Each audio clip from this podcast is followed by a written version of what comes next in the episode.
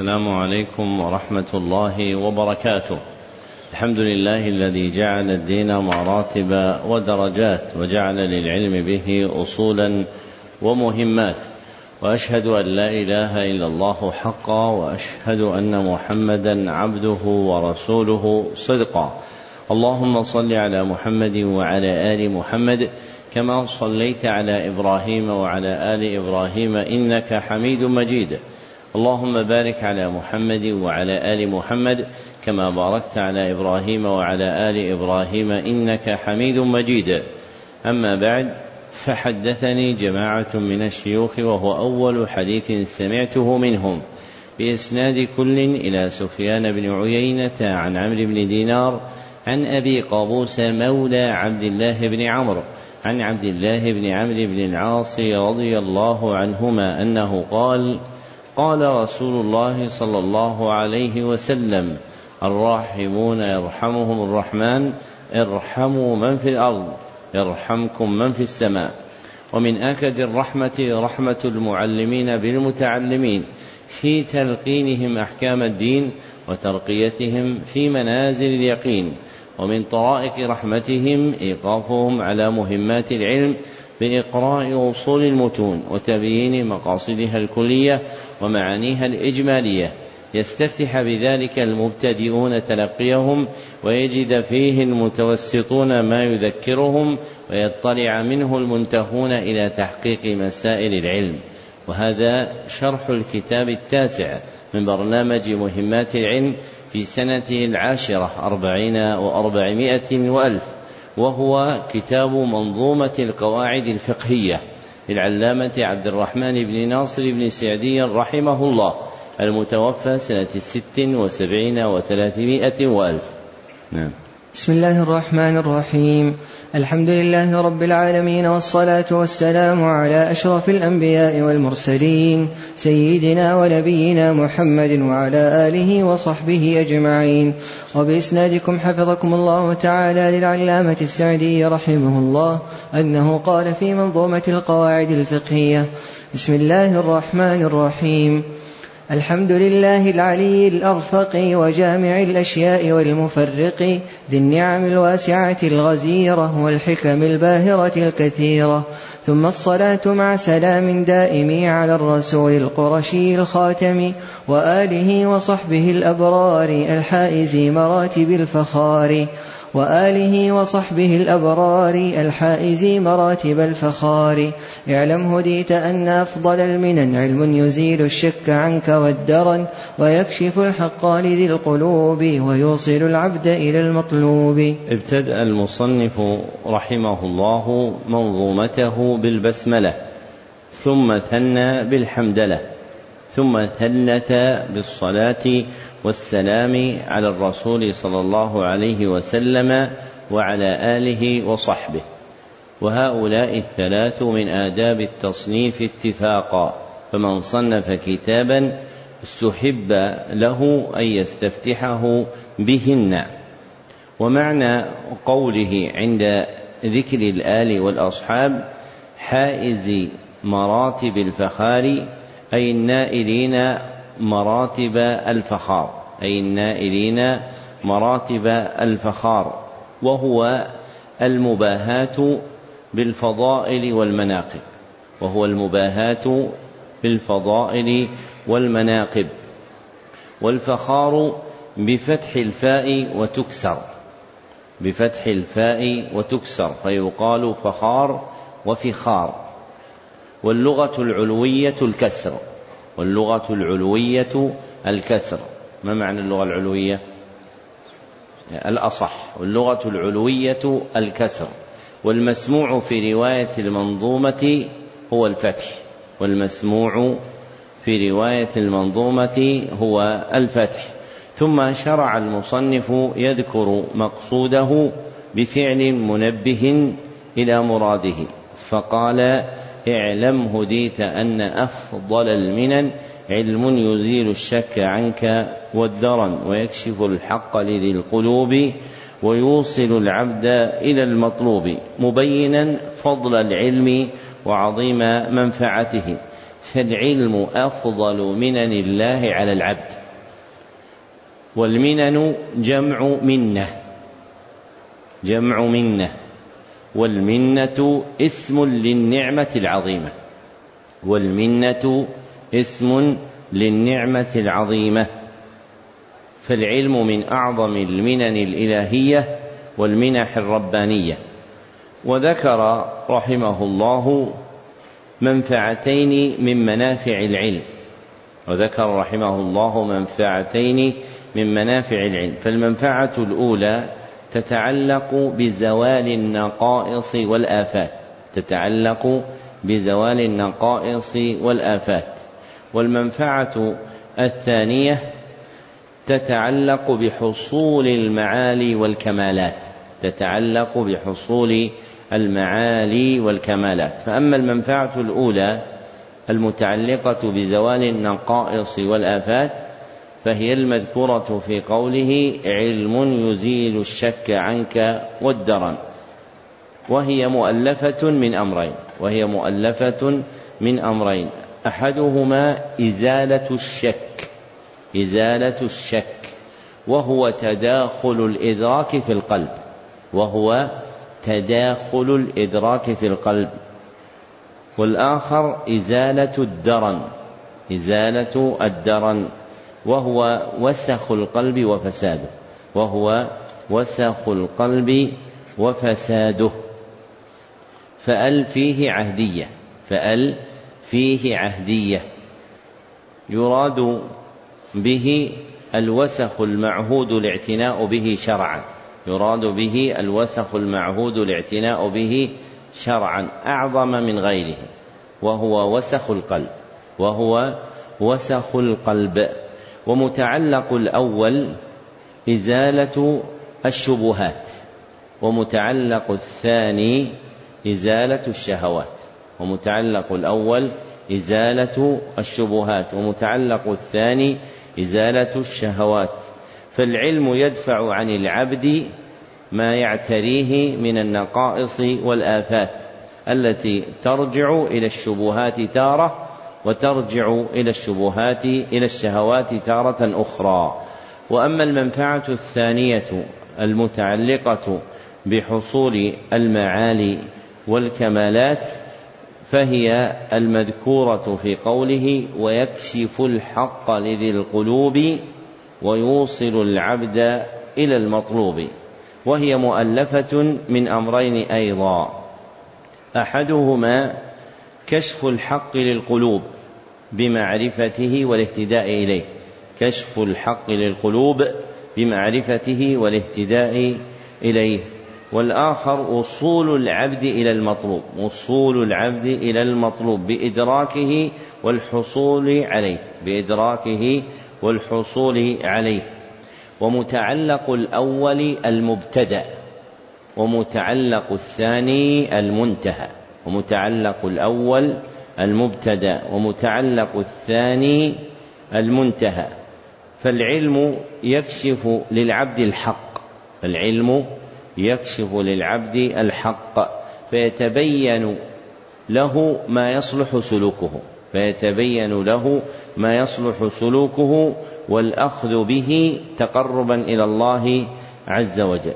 فيتبين له ما يصلح له سلوكه تقربا والأخذ به تقربا إلى الله عز وجل اتباعا لشرعه واقتداء بنبيه صلى الله عليه وسلم.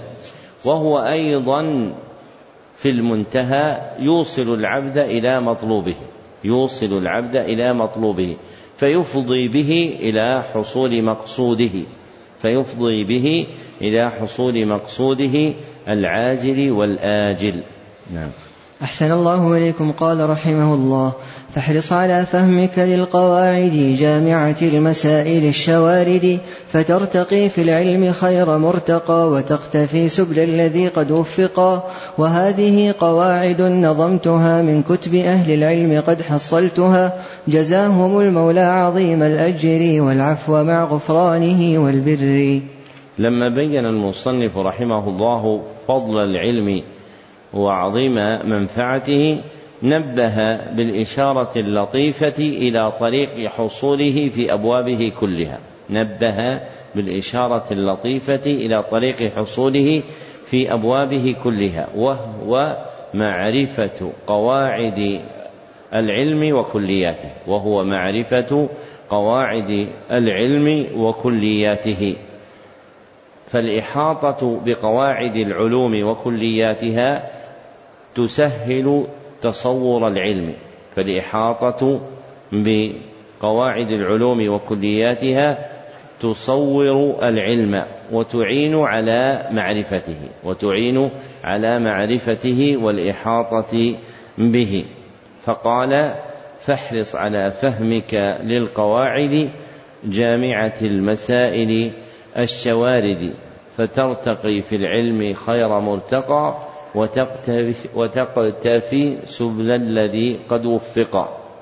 موضحا أن فهم القواعد يقيد الشوارد المتفرقة ويجمع الموارد المنتشرة ويرتقي به العبد في العلم خير مرتقى ويكون مقتفيا سبل الموفقين ويكون مقتفيا سبيل سبل الموفقين. فمن أراد أن يحصل العلوم وأن يجد من العلم بغيته ويدرك منه أمله فسبيل ذلك الاعتناء بقواعد العلوم وكلياتها.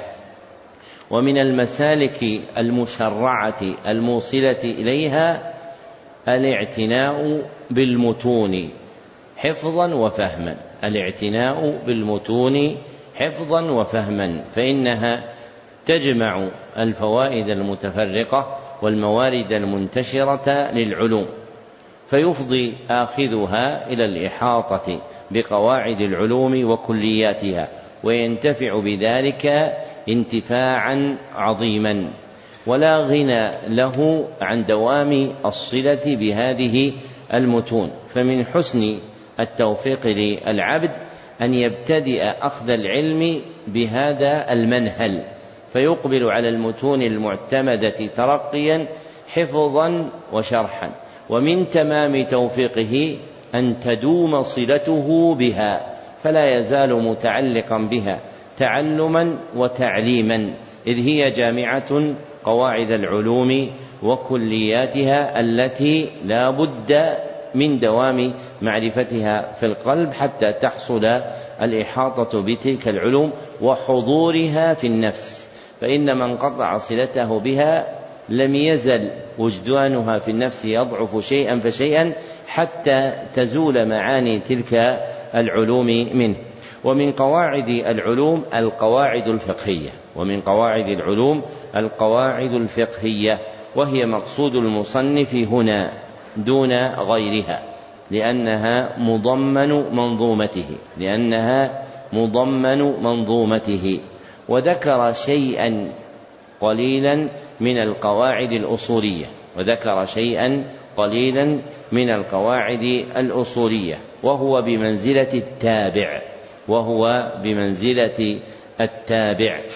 والقاعدة اصطلاحا قضية كلية تنطبق على جزئيات من أبواب متعددة. قضية كلية تنطبق على جزئيات من أبواب متعددة.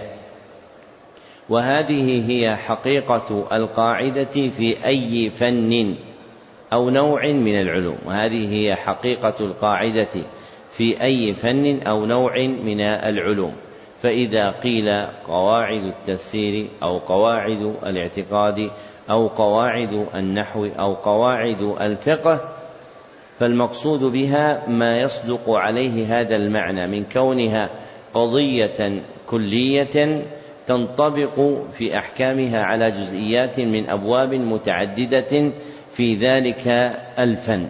وإذا أريد تعريف القاعدة الفقهية اصطلاحا قيدت بما ينسبها إلى الفقه. وإذا أريد تعريف القاعدة الفقهية اصطلاحا قيدت بما ينسبها إلى الفقه. فالقاعدة الفقهية هي قضية كلية فقهية تنطبق على جزئياتها من أبواب متعددة.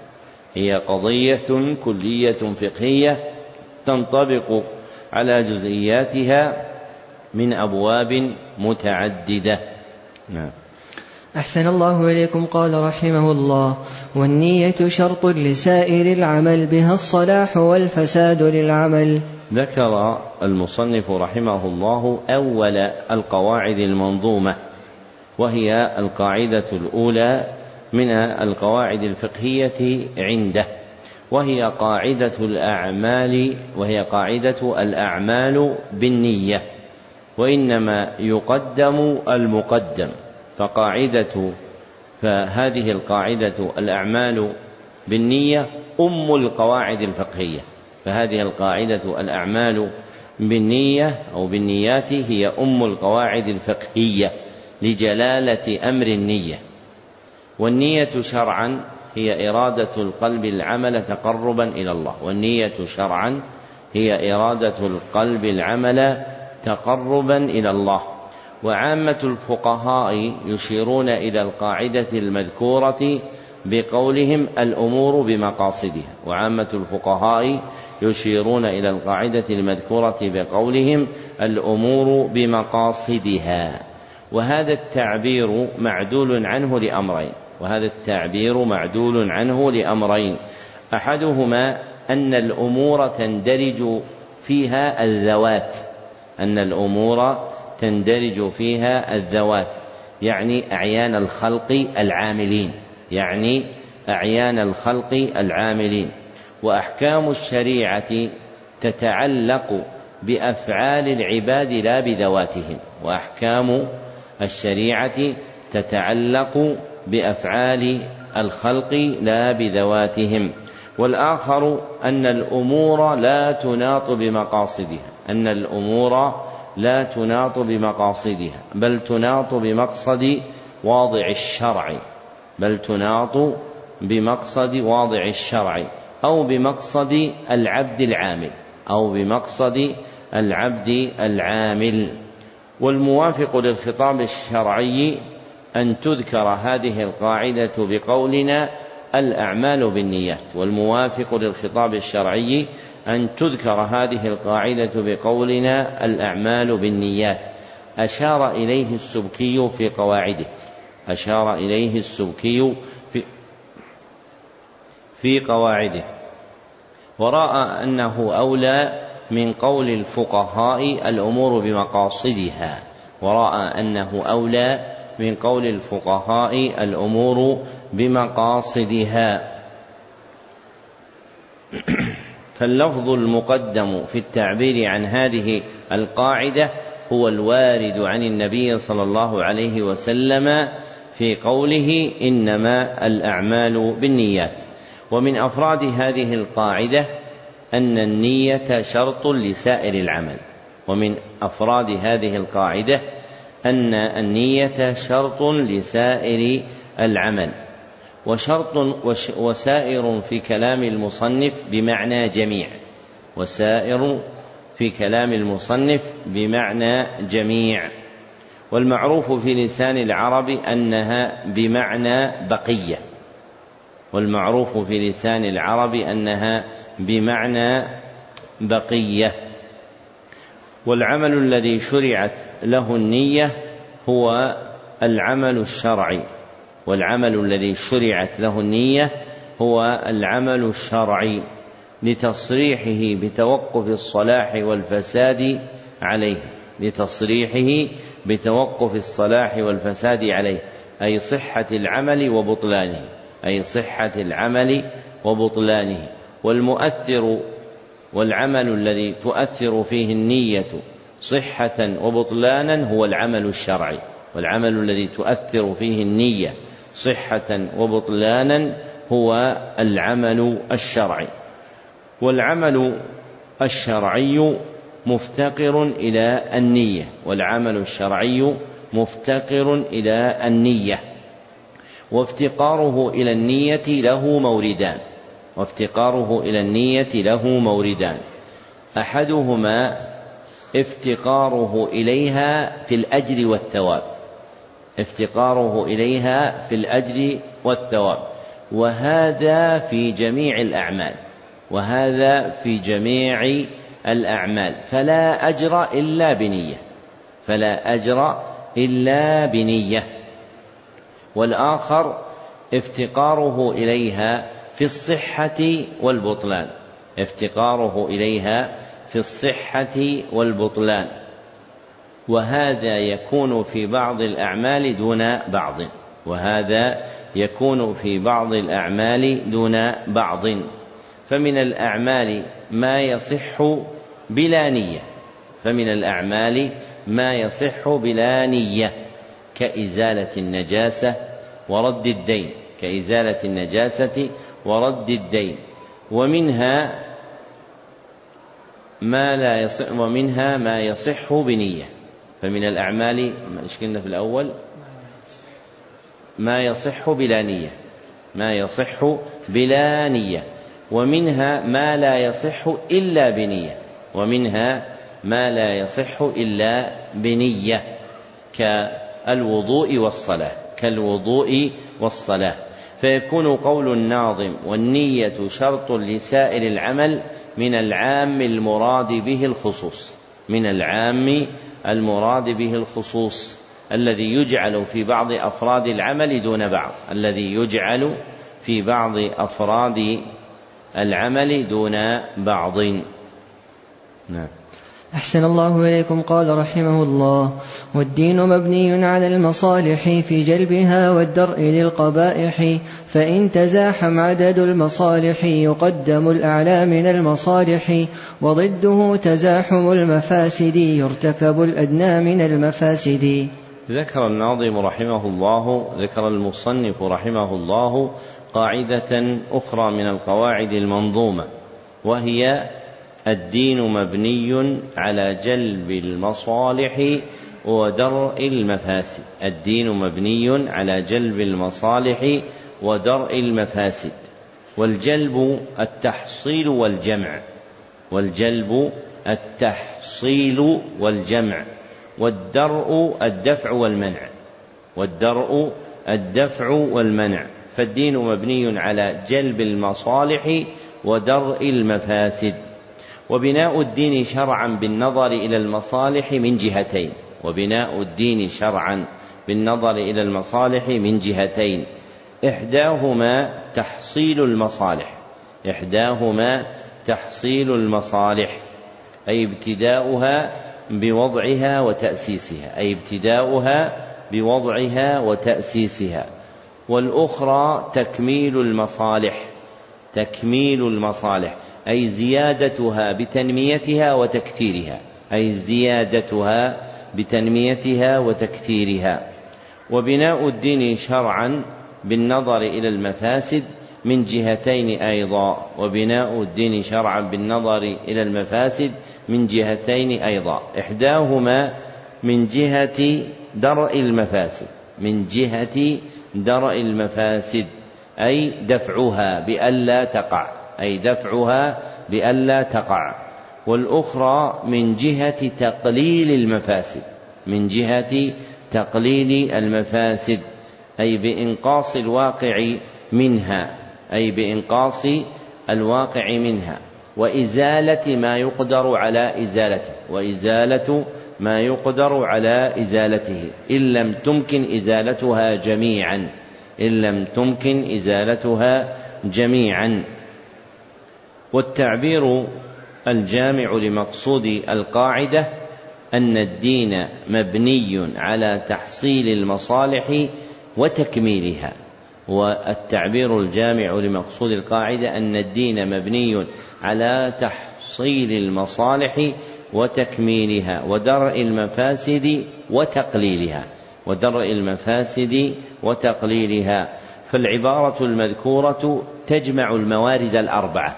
فالعبارة المذكورة تجمع الموارد الأربعة المتقدمة والمصلحة اسم للمأمور به شرعا. والمصلحة اسم للمأمور به شرعا. فتشمل الفرائض والنوافل. فتشمل الفرائض والنوافل. والمفسدة اسم للمنهي عنه شرعا على وجه الإلزام. اسم للمنهي عنه شرعا على وجه الإلزام. فتختص بالمحرمات. فتختص بالمحرمات. وقد يكون المباح والمكروه مصلحة أو مفسدة باعتبار أمر خارج عن حقيقتهما. وقد يكون المباح والمكروه مصلحة أو مفسدة باعتبار أمر خارج عن حقيقتهما يتعلق بالعبد نفسه يتعلق بالعبد نفسه بملاحظة حاله أو زمانه أو مكانه بملاحظة حاله أو زمانه أو مكانه. فالمكروه والمباح لا يندرجان باعتبار ذواتهما في المصالح أو المفاسد. وإنما يندرجان باعتبار عوارض خارجية أي أسباب خارجة عن حقيقتهما. فربما كان من المصالح وربما كان من المفاسد. ومما يتعلق بالقاعدة المتقدمة تزاحم المصالح والمفاسد. تزاحم المصالح والمفاسد. والمقصود بتزاحم المصالح امتناع فعل إحدى المصلحتين إلا بترك الأخرى. امتناع فعل إحدى المصلحتين إلا بترك الأخرى. فلا يمكن للعبد أن يفعلهما جميعا. فلا يمكن للعبد أن يفعلهما جميعا. ولا سبيل له إلى فعل واحدة إلا بترك الأخرى.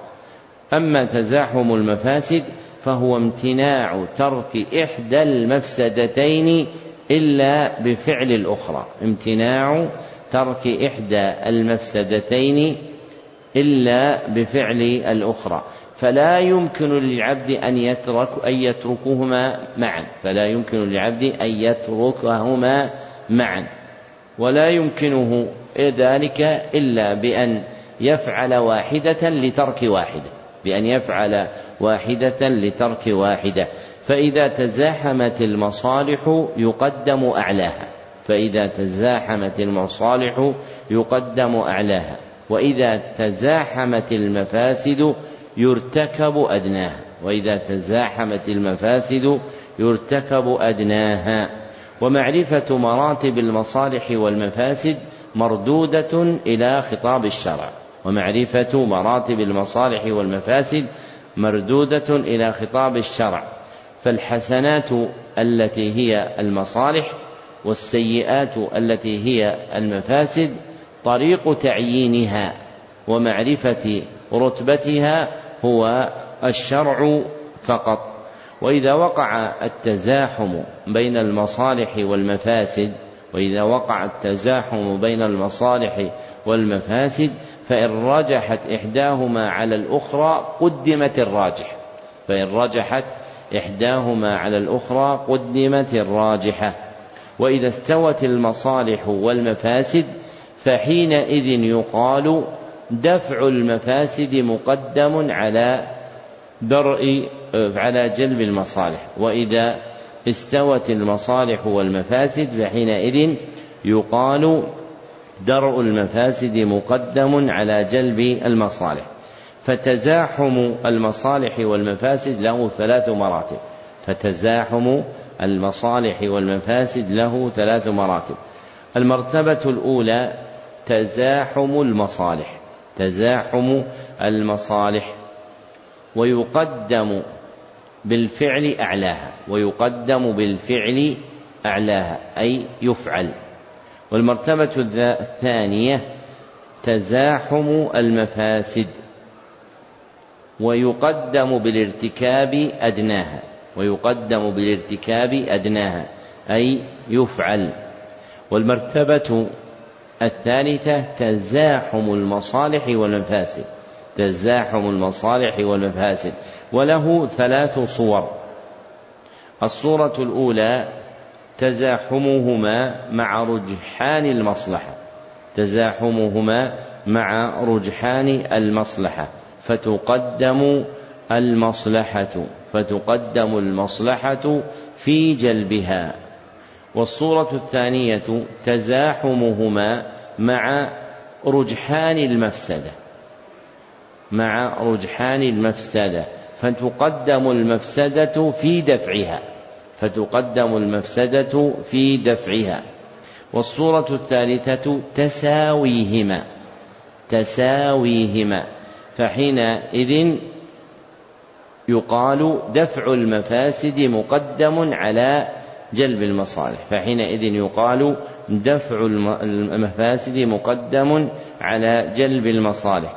فتكون هذه القاعدة المشهورة على ألسنة الناس دفع المفاسد مقدم على جلب المصالح مخصوصة بمحل واحد مخصوصة بمحل واحد وهو إذا تساوت المصالح والمفاسد إذا تساوت المصالح والمفاسد. أشار إليه القرافي في الفروق وغيره. أشار إليه القرافي في الفروق وغيره. ولا يصلح إطلاق هذه القاعدة في كل محل ولا يصلح إطلاق هذه القاعدة في كل محل. ومن أبواب الغلط عند غير الراسخين ومن يلتحق بهم من المشبهين إعمالهم القواعد الأصولية والفقهية في غير مواقعها. إعمالهم القواعد الفقهية والأصولية في غير مواقعها.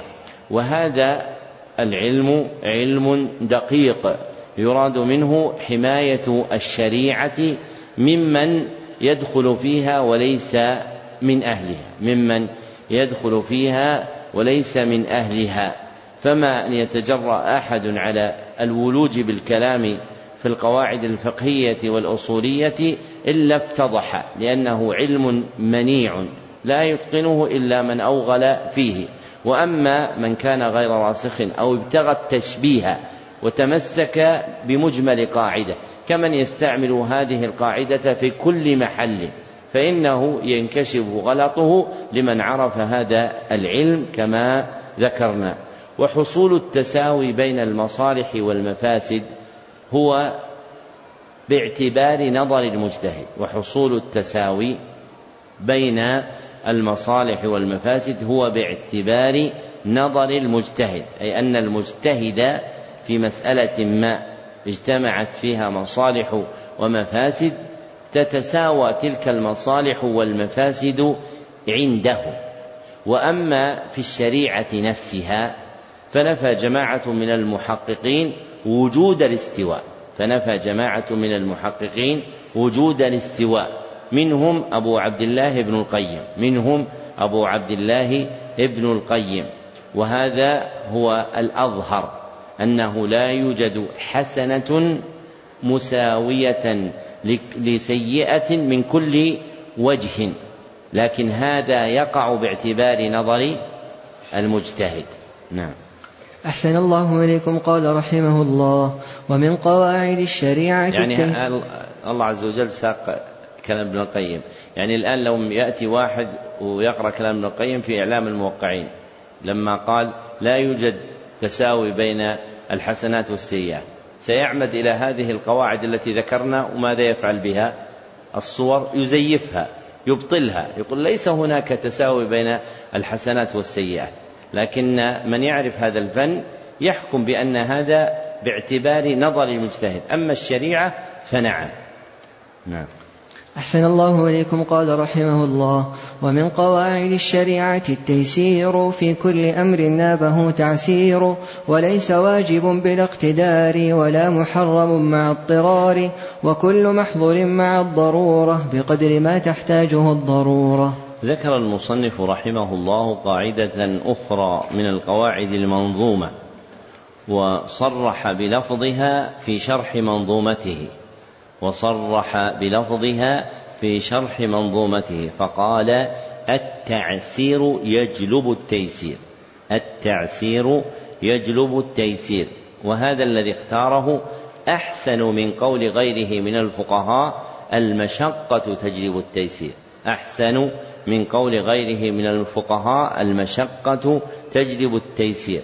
لأن التعسير هو الوارد في خطاب الشرع لأن التعسير هو الوارد في خطاب الشرع أن الشريعة ابتغت نفيه. لا المشقة لا المشقة. ومنه قوله تعالى يريد الله بكم اليسر ولا يريد بكم العسر. وأحسن من هذا وذاك الوارد في الخطاب النبوي في قوله صلى الله عليه وسلم الدين يسر. في قوله صلى الله عليه وسلم الدين يسر رواه البخاري من حديث أبي هريرة رضي الله عنه.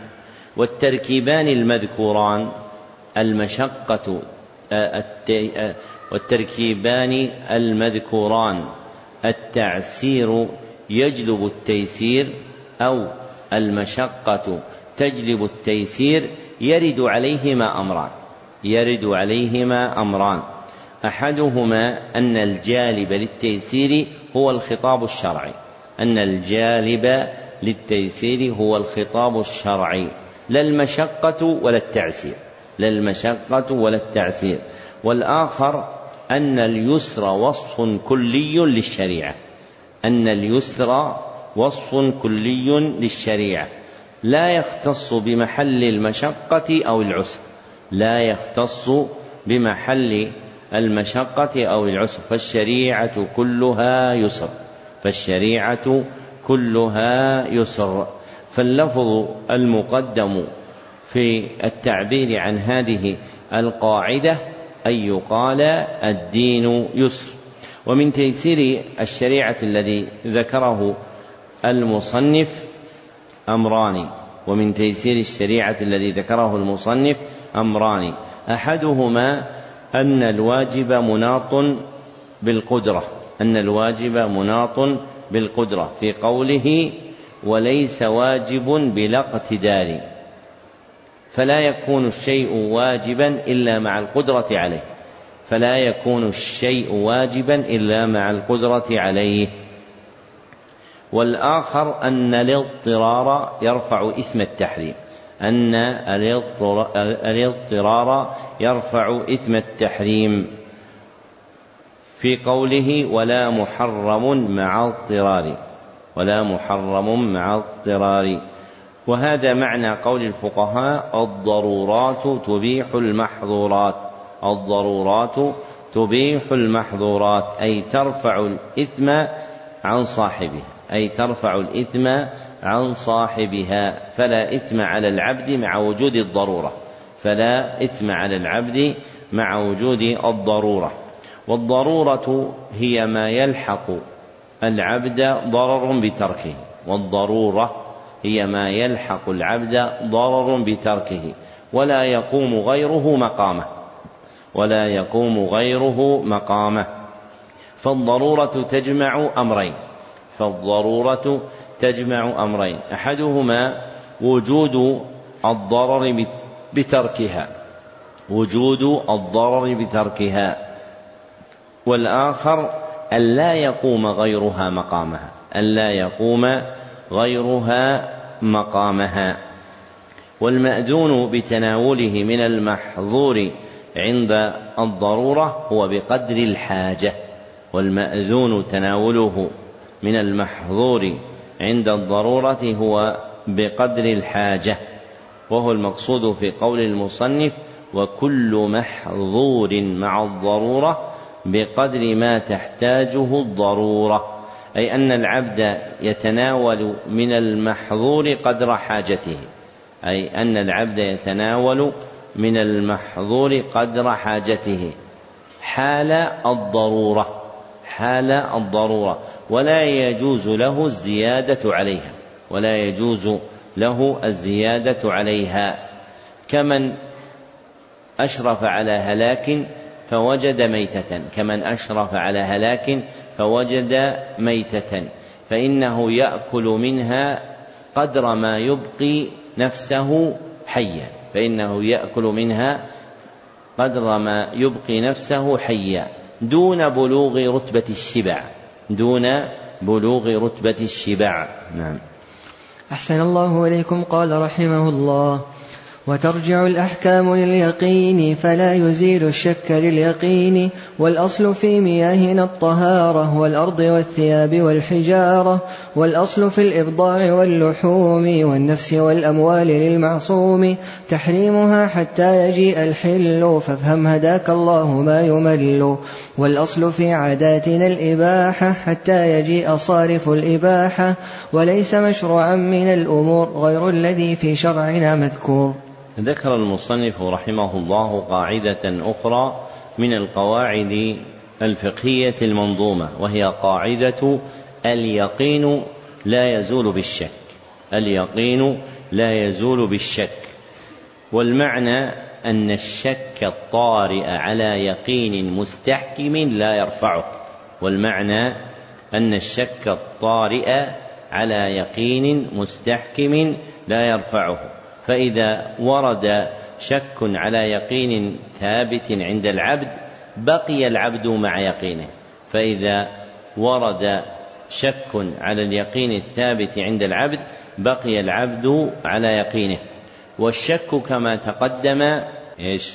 تداخل الإدراك في القلب. تداخل الإدراك في القلب. واليقين هو استقراره.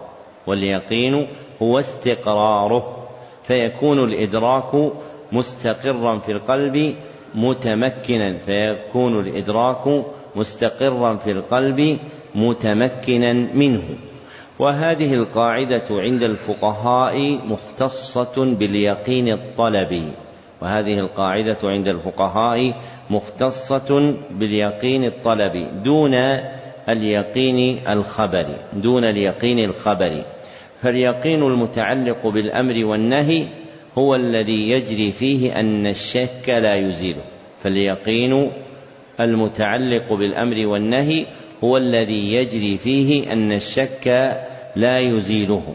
وأما اليقين المتعلق بالأمر الخبري فإن الشك يزيله وأما اليقين المتعلق بالأمر الخبري فإن الشك يزيله.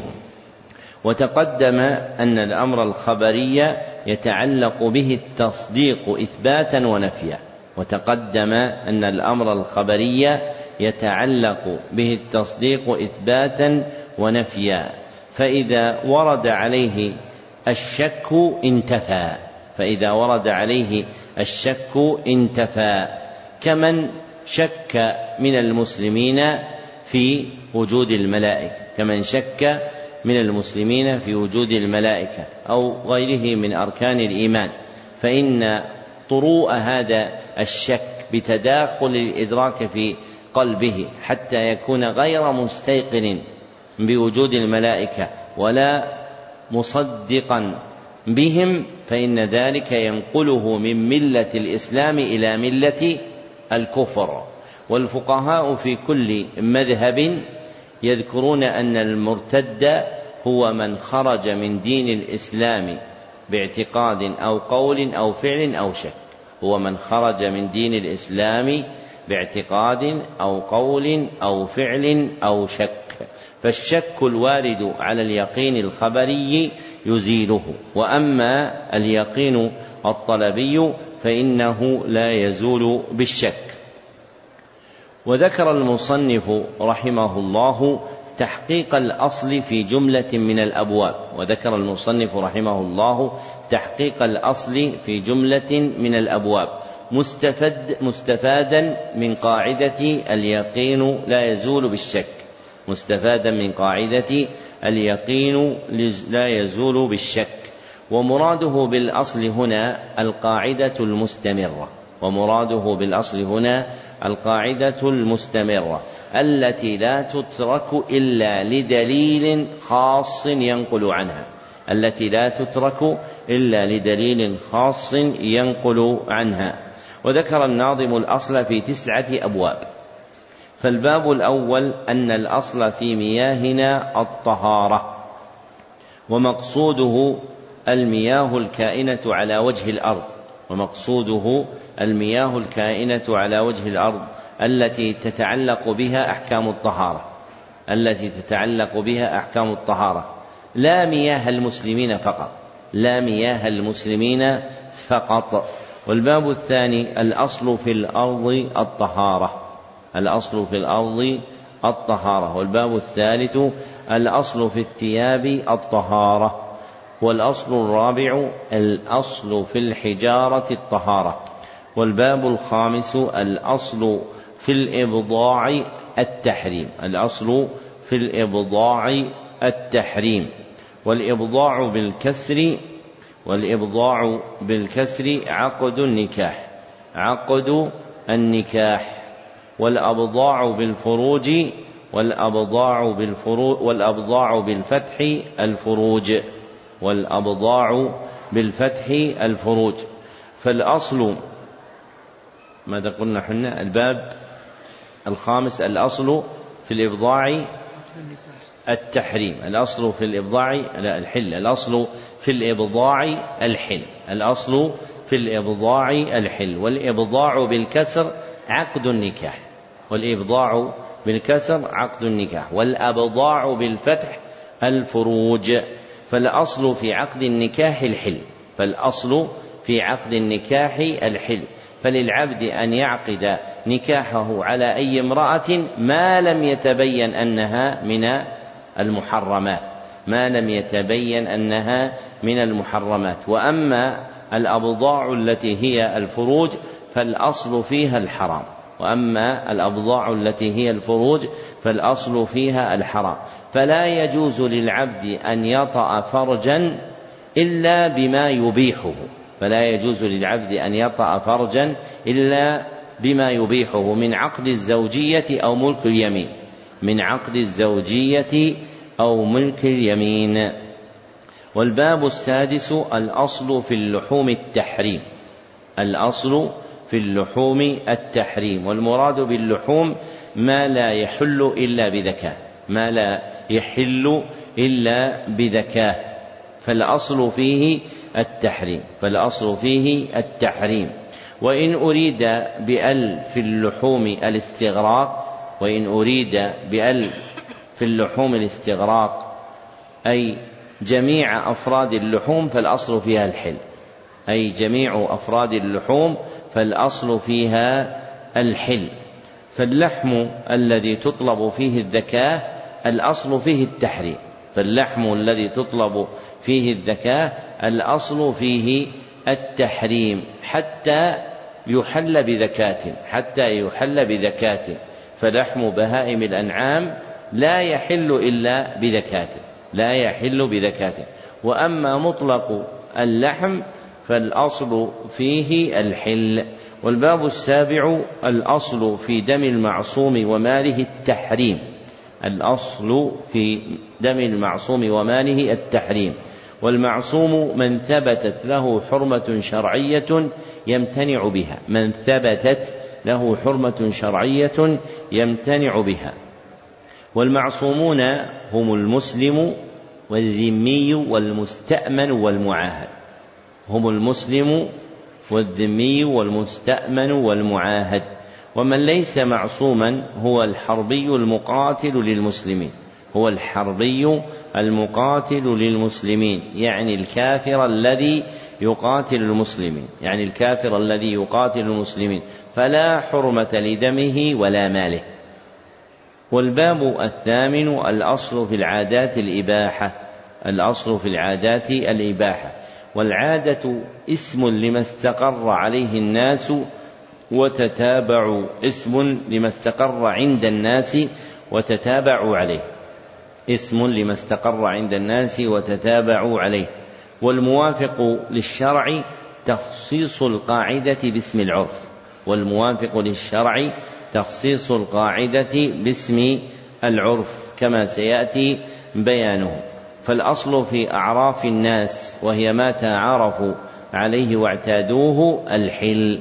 فالأصل في أعراف الناس وهي ما تعارفوا عليه واعتادوه الحل. والباب التاسع الأصل في العبادات التوقيف.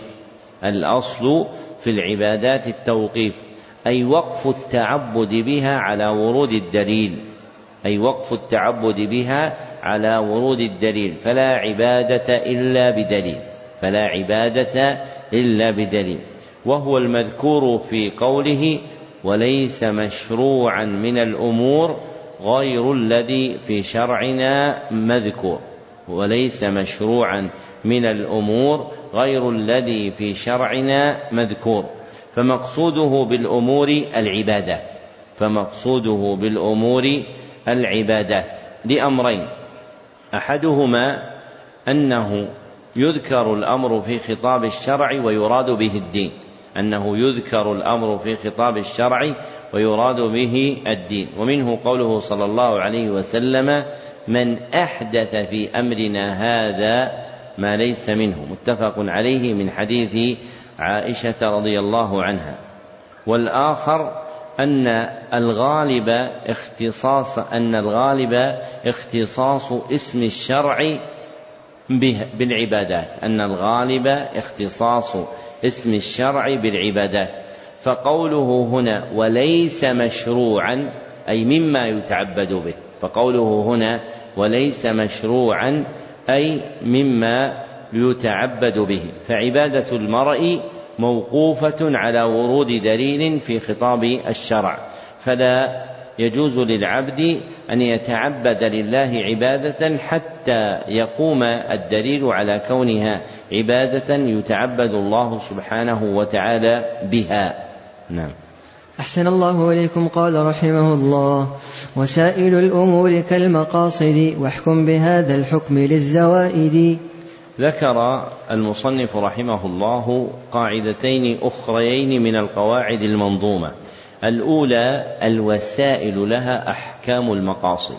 الوسائل لها أحكام المقاصد. والثانية الزوائد لها أحكام المقاصد. الزوائد لها أحكام المقاصد.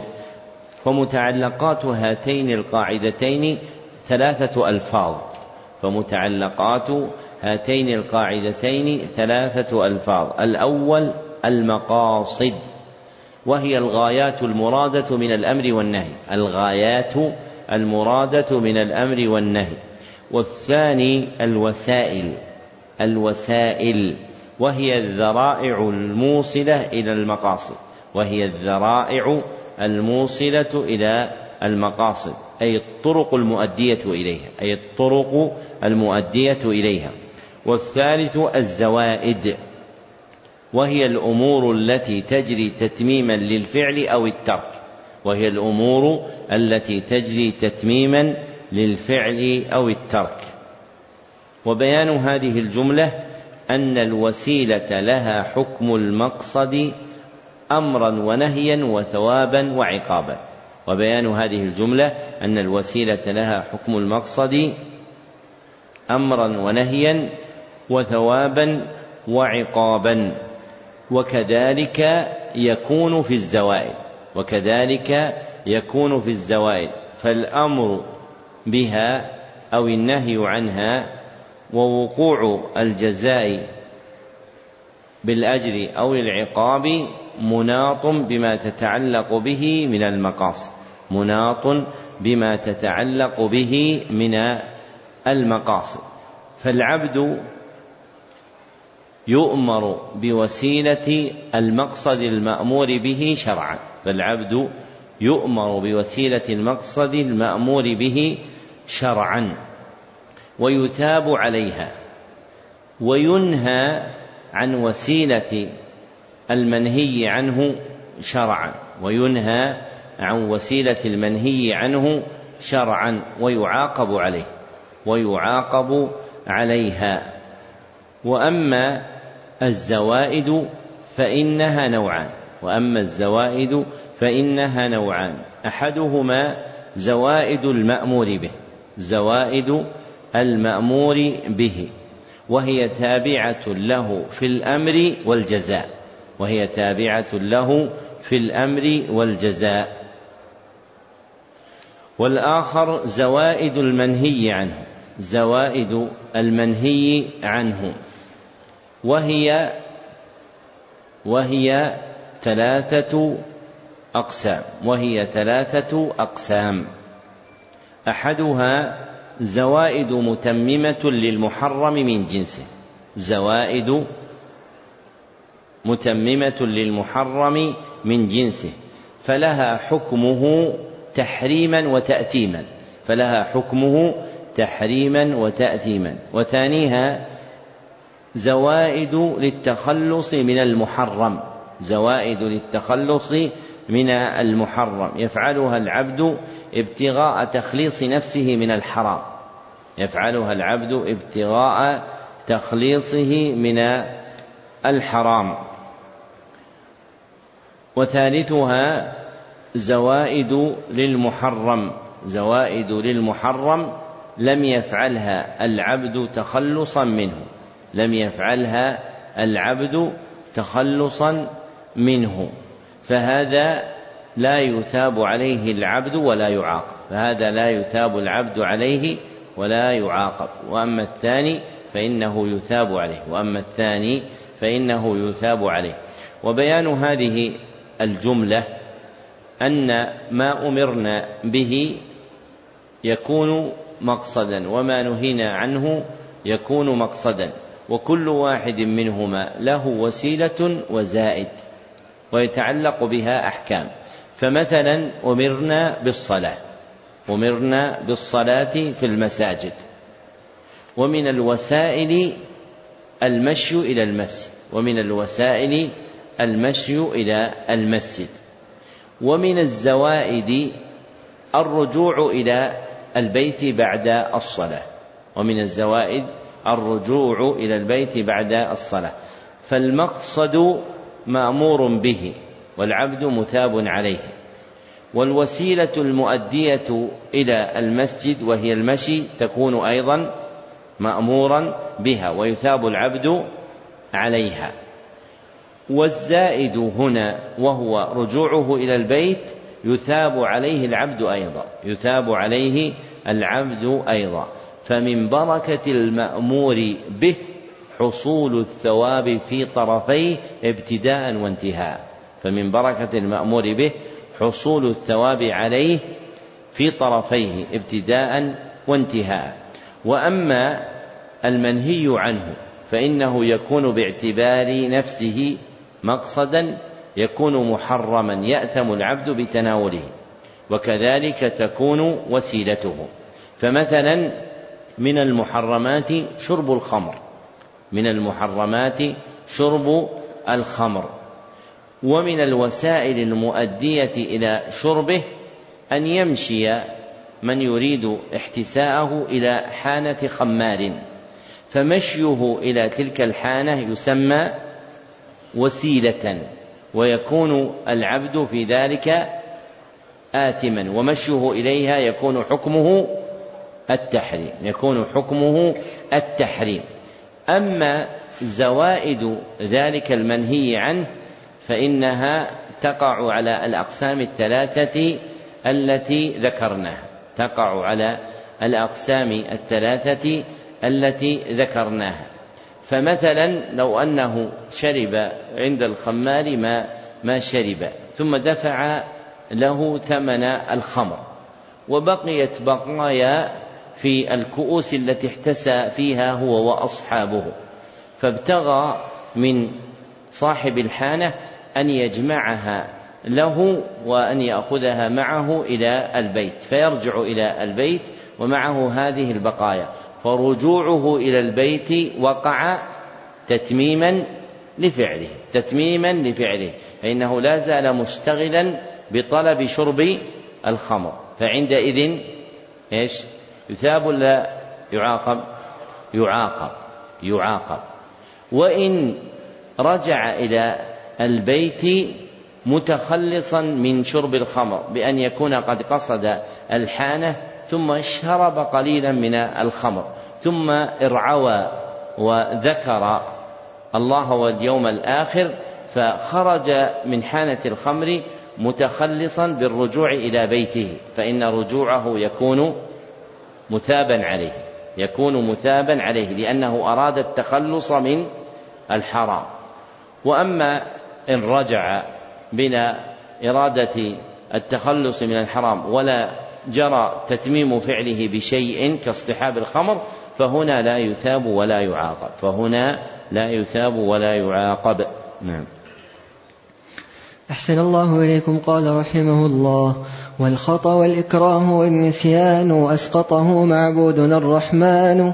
لكن مع الإتلاف يثبت البدل وينتفي التأثيم عنه والزلل. ذكر المصنف رحمه الله قاعدة أخرى. من القواعد المنظومة وهي قاعدة إسقاط الخطأ والإكراه والنسيان. إسقاط الخطأ والإكراه والنسيان. فمتعلقات القاعدة ثلاثة ألفاظ. فمتعلقات القاعدة ثلاثة ألفاظ. أولها الخطأ وهو وقوع الفعل على وجه لم يقصده فاعله.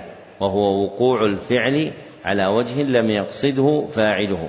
وثانيها النسيان وهو ذهول القلب عن معلوم متقرر فيه ذهول القلب عن معلوم متقرر فيه وثالثها الإكراه وهو إرغام العبد على ما لا يريد وهو إرغام العبد على ما لا يريد والمراد بالإسقاط عدم التأثيم والمراد بالإسقاط عدم التأثيم والمعروف في خطاب الشرع تسميته تجاوزا أو وضعا أو رفعا. والمعروف في خطاب الشرع تسميته تجاوزا أو وضعا أو رفعا. وعبر عنه الفقهاء بالإسقاط. وعبر عنه الفقهاء بالإسقاط. لماذا؟ أحسن. لما فيه من كمال البيان. لما فيه من كمال البيان. فإن اسم الإسقاط يتعلق بالمحسوسات غالبا. فإن اسم الإسقاط يتعلق بالمحسوسات غالبا. فإذا ذكر إسقاط الخطأ والإكراه والنسيان صار المراد من ذلك واضحا جليا لمتلقيه. وموجب ارتفاع الإثم عنهم هو عدم وجود القصد فيهم. وموجب ارتفاع الإثم عنهم هو عدم وجود القصد فيهم فلا قصد لهم فيما فعلوا فلا قصد لهم فيما فعلوا. ولا يرتفع بعدم تأتيمهم ما يترتب على أفعالهم من الضمان ولا يرتفع بعدم تأتيمهم ما يترتب على أفعالهم من الضمان. فهم غير آثمين ولكنهم أيضا ضامنون. فهم غير آثمين ولكنهم أيضا ضامنون. والضمان هو إلزام المتعدي هو إلزام المتعدي بحق المتعدى عليه في المتلف. إلزام المتعدي بحق المتعدى عليه في المتلف. فيضمن هؤلاء حقوق الخلق فيما أتلفوه فيضمن هؤلاء حقوق الخلق فيما أتلفوه مع عدم حصول الإثم في حقهم مع عدم حصول الإثم في حقهم. فالإسقاط المتعلق بالخطأ والنسيان والإكراه له موردان فالإسقاط المتعلق بالخطأ والإكراه والنسيان له موردان أحدهما إسقاط الآثام إسقاط الآثام وهو المثبت شرعا. وهو المثبت شرعا. والآخر إسقاط الأحكام إسقاط الأحكام. وهو غير مراد فعليهم الضمان. وهو غير مراد فعليهم الضمان. يعني لو أن إنسانا مثلا من علو من علو كعمارة كان يلعب بشيء ثقيل فسقط هذا الثقيل من يده فوقع على زجاج سيارة أسفل المبنى. فإنه باعتبار الإثم يأثم أم لا يأثم؟ لا يأثم. وباعتبار الضمان يضمن فلا يسقط الحكم. فيجب عليه أن يغرم حق المتلف ببذله لصاحبه. نعم. أحسن الله إليكم قال رحمه الله ومن مسائل ومن مسائل الأحكام في التبع يثبت لا إذا استقل فوقع. ذكر الناظم ذكر المصنف رحمه الله قاعدة أخرى من القواعد الفقهية المنظومة وهي قاعدة يثبت تبعا ما لا يثبت استقلالا. يثبت تبعا ما لا يثبت استقلالا. أن يحكم على شيء بأمر ما لمجيئه تابعا لا مستقلا. أن يحكم على شيء بأمر ما لمجيئه تابعا لا مستقلا. فله حكم مع الاستقلال وله حكم مع التبعية. فله حكم مع الاستقلال وله حكم مع التبعية. والمراد بالاستقلال الانفراد. والمراد بالاستقلال الانفراد. والمراد بالتبعية انضمامه إلى غيره واتحاده معه. والمراد بالتبعية انضمامه إلى غيره واتحاده معه. فيكون له حكم بالاستقلال والانفراد ويكون له حكم بالتبعية والانفراد. فيكون له حكم بالاستقلال والانفراد وله حكم حال التبعية والاتحاد. نعم. أحسن الله إليكم قال رحمه الله. والعرف معمول به إذا ورد حكم من الشرع الشريف لم يحد. ذكر المصنف رحمه الله قاعدة أخرى من القواعد الفقهية المنظومة وهي قاعدة العرف محكم وهي قاعدة العرف محكم. والعرف ما تتابع عليه الناس واستقر عندهم ما تتابع عليه الناس واستقر عندهم. وهو الذي يسميه من يسميه عادة. وهو الذي يسميه من يسميه عادة. والمختار فيه اسم العرف لأمرين. والمختار فيه اسم العرف لأمرين. أحدهما أن اسم العرف هو الوارد في خطاب الشرع. أن اسم العرف هو الوارد في خطاب الشرع. ومنه قوله تعالى خذ العفو وأمر بالعرف. خذ العفو وأمر بالعرف أي ما تعارف عليه الناس. والآخر أن اسم العرف يختص بما استقام وحسن. أن اسم العرف يختص بما استقام وحسن. وأما العادة فتكون تارة حسنة وتكون تارة سيئة. فتكون تارة حسنة وتكون تارة سيئة. ومن أحكام العرف الرجوع إليه والتعويل عليه في ضبط حدود الأسماء الشرعية. ومن قواعد العرف الرجوع إليه والتعويل عليه في ضبط حدود الأسماء الشرعية التي لم تبين حدودها التي لم تبين حدودها فيعمل به في تحديدها فيعمل به في تحديدها. فما جعله العرف حدا لها حكم به. فما جعله العرف حدا لها حكم به. فالشرع مثلا أمر ببر الوالدين وإكرام الضيف والجار. أمر ببر الوالدين وإكرام الضيف والجار. ولم يبين الحد الذي يحصل به البر أو الإكرام. ولم يبين الحد الذي يحصل به البر أو الإكرام فيرجع في ذلك إلى العرف. فكل ما عد في العرف برا بالوالدين أو إكراما للجار والضيف فإنه يندرج في الأمر بها فإنه يندرج بالأمر بها. نعم. أحسن الله إليكم قال رحمه الله. معاجل المحظور قبل آنه قد باء بالخسران مع حرمانه. ذكر المصنف رحمه الله قاعدة أخرى من القواعد الفقهية المنظومة وهي قاعدة من استعجل شيئا قبل أوانه عوقب بحرمانه. وهي قاعدة من استعجل شيئا قبل أوانه عوقب بحرمانه. صرح بها الناظم في شرحه. صرح بها الناظم في شرحه. ولم يجري على وفقها في نظمه. ولم يجري على وفقها في نظمه. والمحظور هو ما نهي عنه شرعا على وجه الإلزام. هو ما نهي عنه شرعا على وجه الإلزام. فهو المحرم فهو المحرم.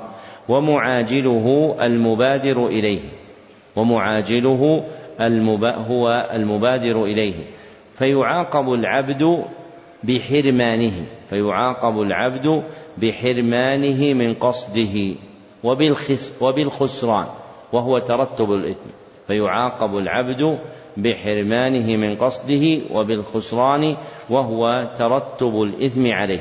فإذا تعجل العبد الأمور التي يترتب عليها حكم شرعي قبل وجود أسبابه لم يفده استعجاله شيئا وعوقب بنقيض قصده كمن قتل مورثه ليرث.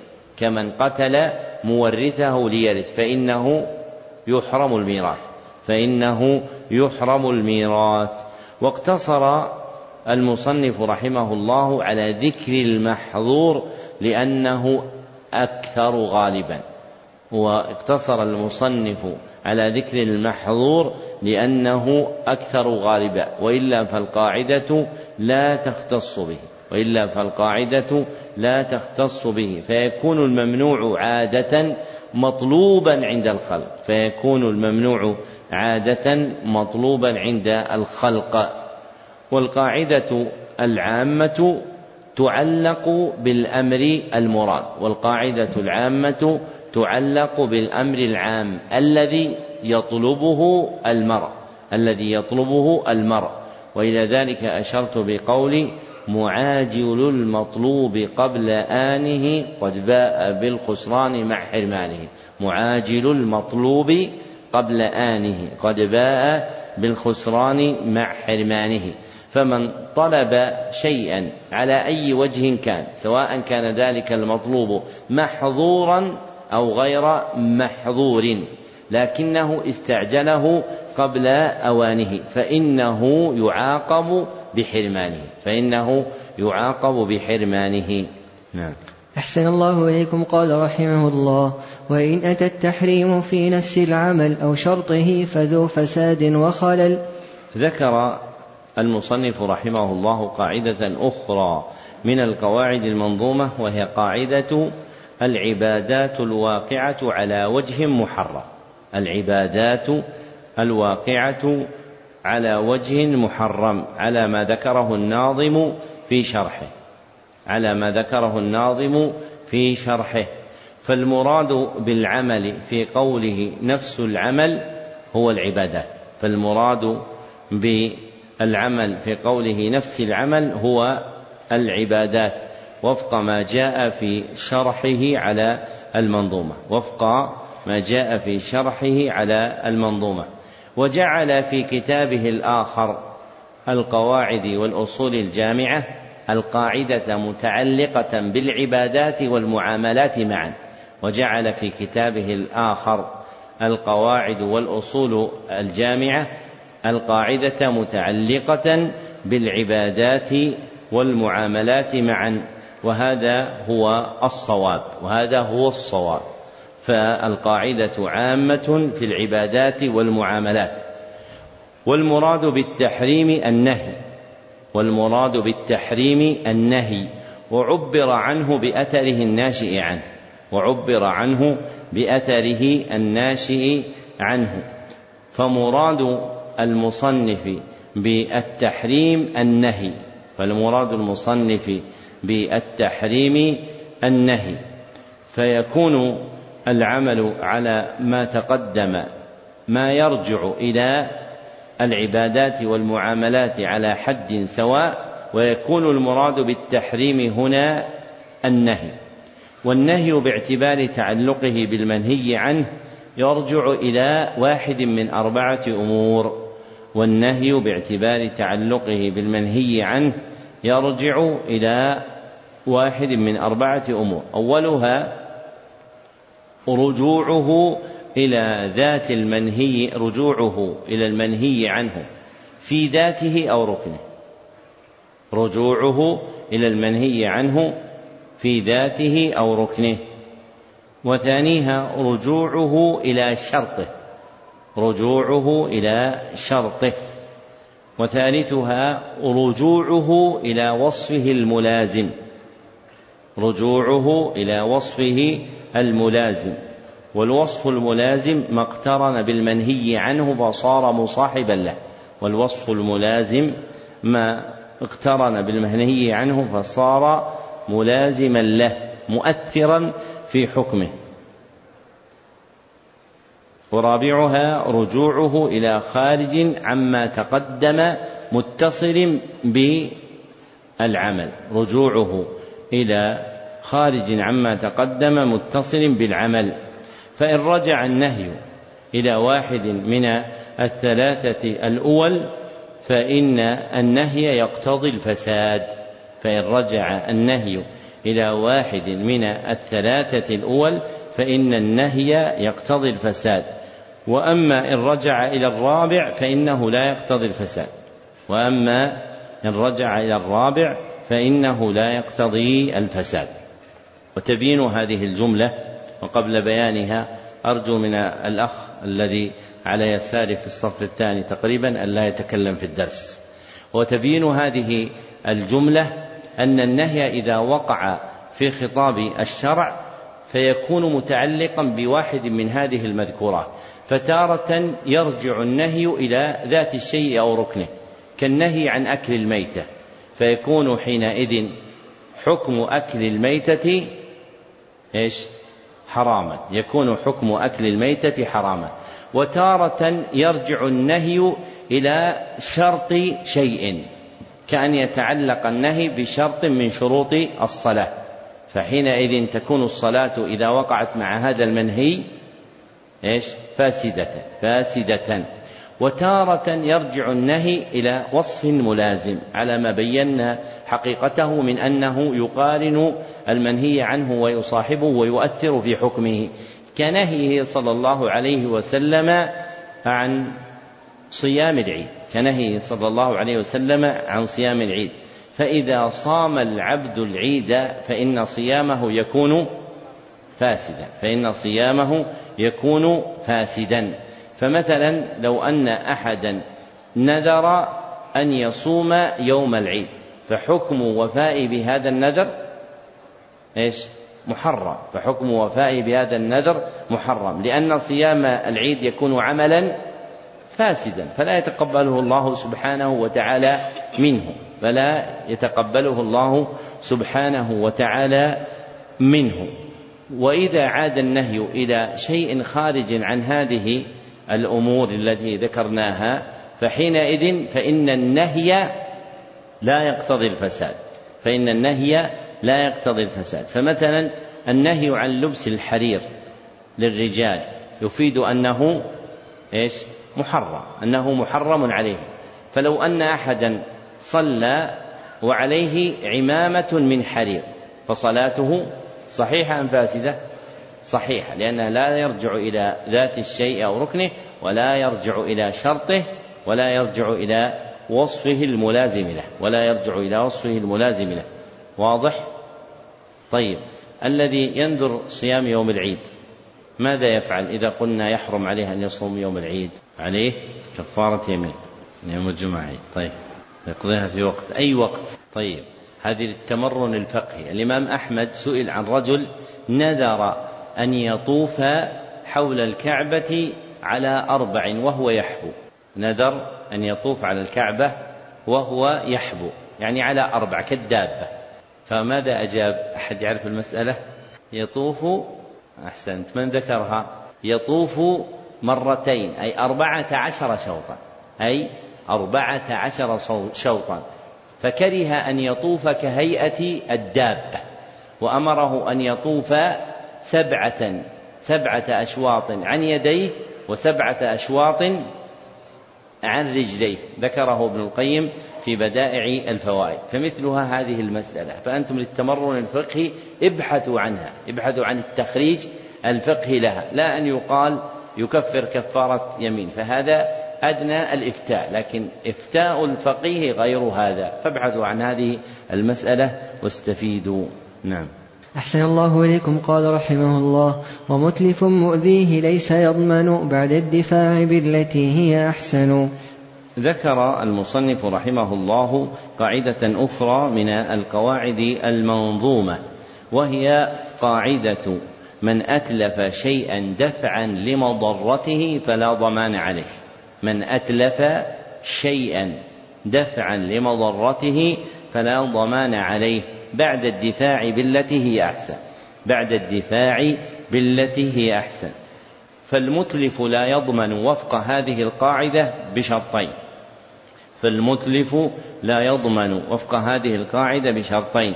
أحدهما أن يكون الحامل له على إتلاف شيء دفع مضرته عنه. أن يكون الحامل له على إتلاف شيء دفع مضرته عنه والآخر أن يكون الدفع الواقع له بالأحسن. أن يكون الدفع الواقع له بالأحسن. فإذا اجتمع هذان الشرطان فإن المتلف حينئذ لا يضمن. فإن المتلف حينئذ لا يضمن. وإن خالف في واحد منهما لزمه الضمان. لزمه الضمان. فمثلا لو قدر أن رجلا كان في البرية في سيارته وبينما هو يمشي في الطريق وإذا به يبصر جملا هائجا يخبط خبط عشواء في البرية فقصده وضربه بسيارته فإنه يجب عليه الضمان أم لا يجب؟ ما الجواب؟ يجب عليه الضمان لأنه لم يفعل هذا لدفع مضرته عنه وإنما فعل هذا تعديا يعني ما جاء الجمل ليأكله ففعل ذلك وإنما تعدى ولو قدر أن هذا الرجل كان جالسا وبينما هو كذلك إذا أبصر الجمل الهائج قريبا منه فعمد إلى سلاح معه فقتل هذا الجمل يضمن أم لا يضمن؟ لماذا؟ أي أحسن فإنه يضمن أيضا لأنه لم يدفعه بالتي هو بالتي هي أحسن. لكن لو أنه كسره عند هجومه عليه فإنه لا يضمن لأنه دفعه بالأقل. نعم. أحسن الله إليكم قال رحمه الله. وأل تفيد الكل في العموم في الجمع والإفراد كالعليم والنكرات في سياق النفي تعطي العموم أو سياق النهي. كذاك من وما تفيدان مع كل العموم يا أخي فاسمع. ومثله المفرد إذ يضاف فافهم هديت الرشد ما يضاف. ذكر الناظم ذكر المصنف رحمه الله هنا جملة من القواعد المنظومة المتعلقة بدلالات الألفاظ. وهي بأصول الفقه ألصق منها بقواعده. وهي بأصول الفقه ألصق منها بقواعده. وانطوت هذه الأبيات الأربعة على ذكر ستة ألفاظ موضوعة للدلالة على العموم وهو شمول جميع الأفراد الناشئ من العام. يعني العموم معناه شمول جميع الأفراد الناشئ من العام. والعام عندهم هو القول الدال على استغراق جميع أفراده بلا حصر. القول الدال على استغراق جميع أفراده بلا حصر. فأولها ال الداخلة على المفرد والجمع. فأولها ال الداخلة على المفرد والجمع. ومثل المصنف لما ذكره بقوله كالعليم ومثل المصنف لما ذكره بقوله العليم. والاستغراق في الأسماء الإلهية بشمول جميع الأفراد له موردان. والاستغراق في الأسماء الإلهية بشمول جميع الأفراد له موردان. أحدهما استغراق ذوات استغراق ذوات. بأن تكون لله ولغيره بأن تكون لله ولغيره على حد سواء على حد سواء. وهذا مذهب أهل الحلول والاتحاد وهذا مذهب أهل الحلول والاتحاد. والمصنف بريء منه والمصنف بريء منه. طيب لو قال واحد الآن نحن نقول الله عليم ونقول فلان عليم. ما الفرق بين هذا وبين الذي ذكرناه؟ لا لا نقول ما الفرق بين كلامنا وبين هذا؟ قلنا على حد سواء يعني أنهما متساويان في علمهما أنهما متساويان في علمهما فينتج من ذلك اتحاد ذاتهما وهو مذهب أهل الحلول والاتحاد. والآخر استغراق صفات استغراق صفات. بأن تكون لله جميع أفراد معنى العلم. بأن تكون لله جميع أفراد العلم. فيكون اسم العليم دالا على شمول علم الله كل شيء. فيكون اسم العليم دالا على شمول علم الله كل شيء. وهذا هو الذي أراده المصنف. وهذا هو الذي أراده المصنف. وثانيها النكرات في سياق النفي النكرات في سياق النفي وثالثها النكرات في سياق النهي النكرات في سياق النهي. والنفي والنهي يشتركان في طلب إعدام شيء وإزالته. والنهي والنفي يشتركان في طلب إعدام شيء وإزالته. ويفترقان في صيغتهما ويفترقان في صيغتهما. فيختص النهي بكون صيغته هي لا الناهية الداخلة على الفعل المضارع. فيختص النهي بأن صيغته هي لا الناهية الداخلة على الفعل المضارع. وأما النفي فله أدوات كثيرة. وأما النفي فله أدوات كثيرة. وزاد المصنف في كتاب القواعد والأصول الجامعة عد النكرة في سياق في سياق الشرط وزاد المصنف في كتاب القواعد والأصول الجامعة عد النكرة في سياق الشرط أنها تفيد العموم أيضا. أنها تفيد العموم أيضا. وهو الصحيح. وهو الصحيح.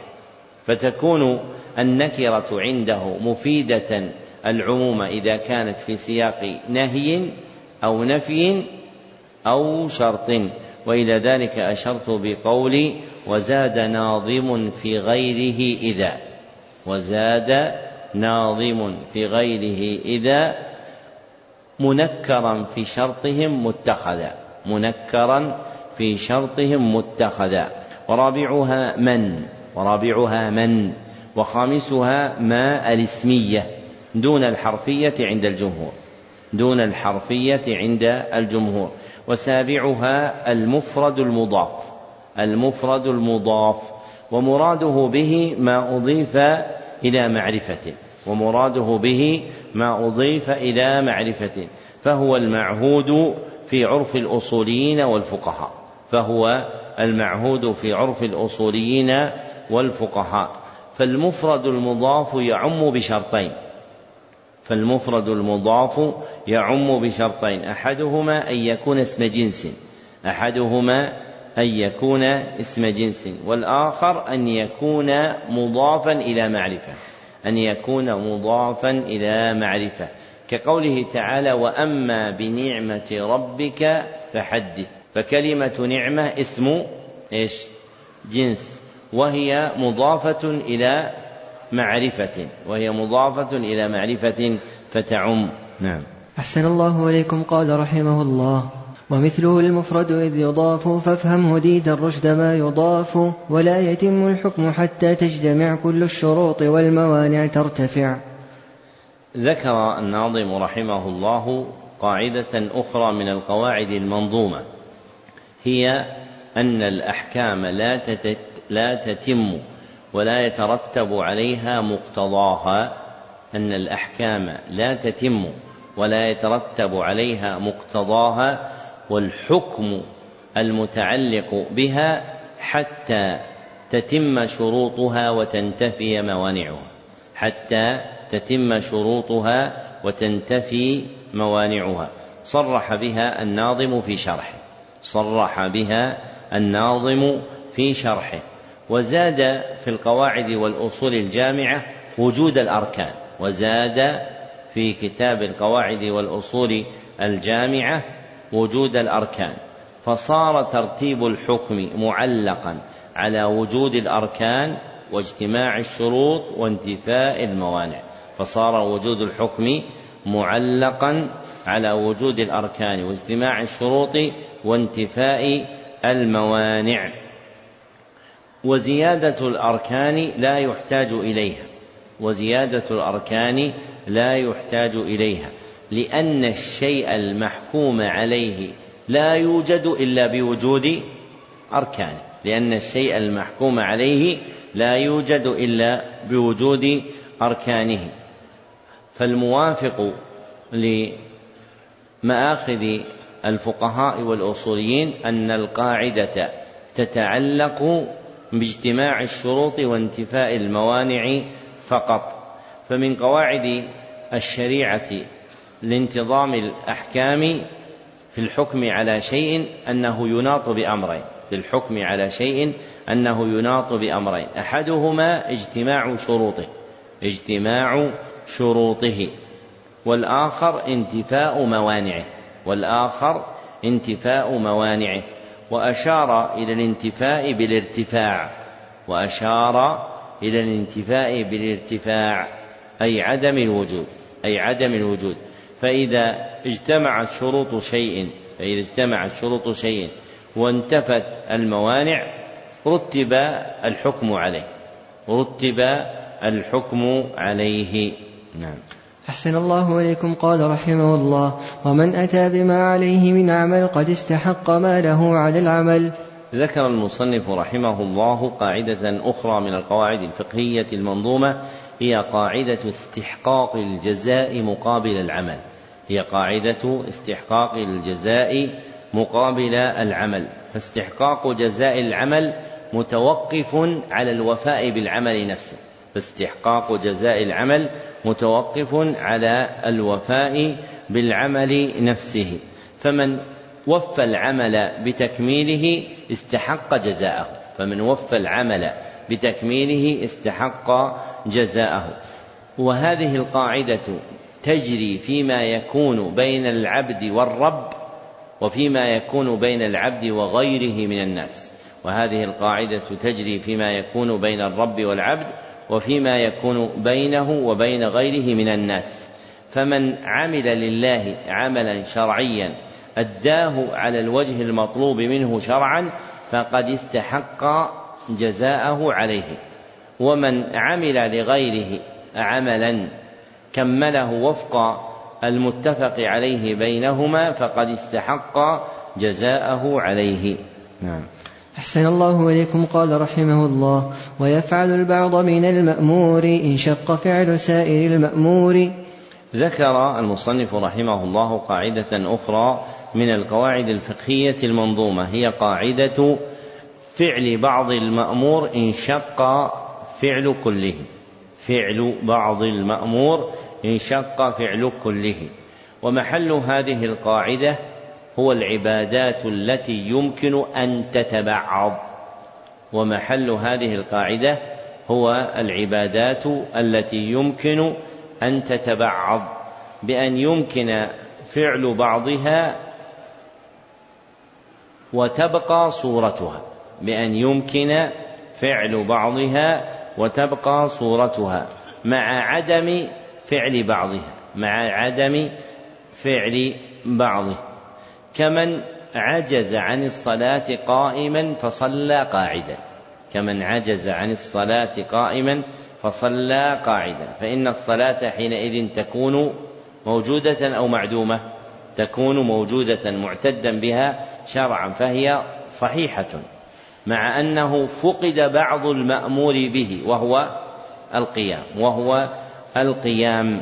وأما العبادات التي لا تقبل التبعض فلا تجري فيها القاعدة. وأما العبادات التي لا تقبل التبعض فلا تجري فيها القاعدة. كمن عجز عن صيام يوم كامل من الفجر إلى غروب الشمس فصام إلى العصر فصام إلى العصر. فإن صيامه حينئذ يكون موجودا معتدا به أو معدوما ملغى. فإن صيامه يكون معدوما ملغى لا عبرة به لأن الصيام لا يتبعض فوقته من طلوع الفجر الثاني إلى غروب الشمس. فالعبادات باعتبار فعل بعضها وصحة كلها نوعان. فالعبادات باعتبار فعل بعضها وصحة كلها نوعان. أحدهما ما يصح بفعل بعضه لعدم القدرة على كله. ما يصح بفعل بعضه لعدم القدرة على كله. كالصلاة. كالصلاة. والآخر ما لا يصح بفعل بعضه لعدم القدرة على كله. ما لا يصح بفعل بعضه لعدم القدرة على كله. كالصيام. كالصيام. طيب العلم من أيهما؟ من الأول ومن الثاني؟ من الأول الذي يصح فعله مع العجز عن عن بعضه عن كله أو عن بعض ما يفعل. فمثلا العلم لا يقوم إلا على حفظ. فلو قدر أن أحدا يشق عليه الحفظ فلا يستطيعه. فنقول له اطلب العلم أو لا نقول اطلب العلم؟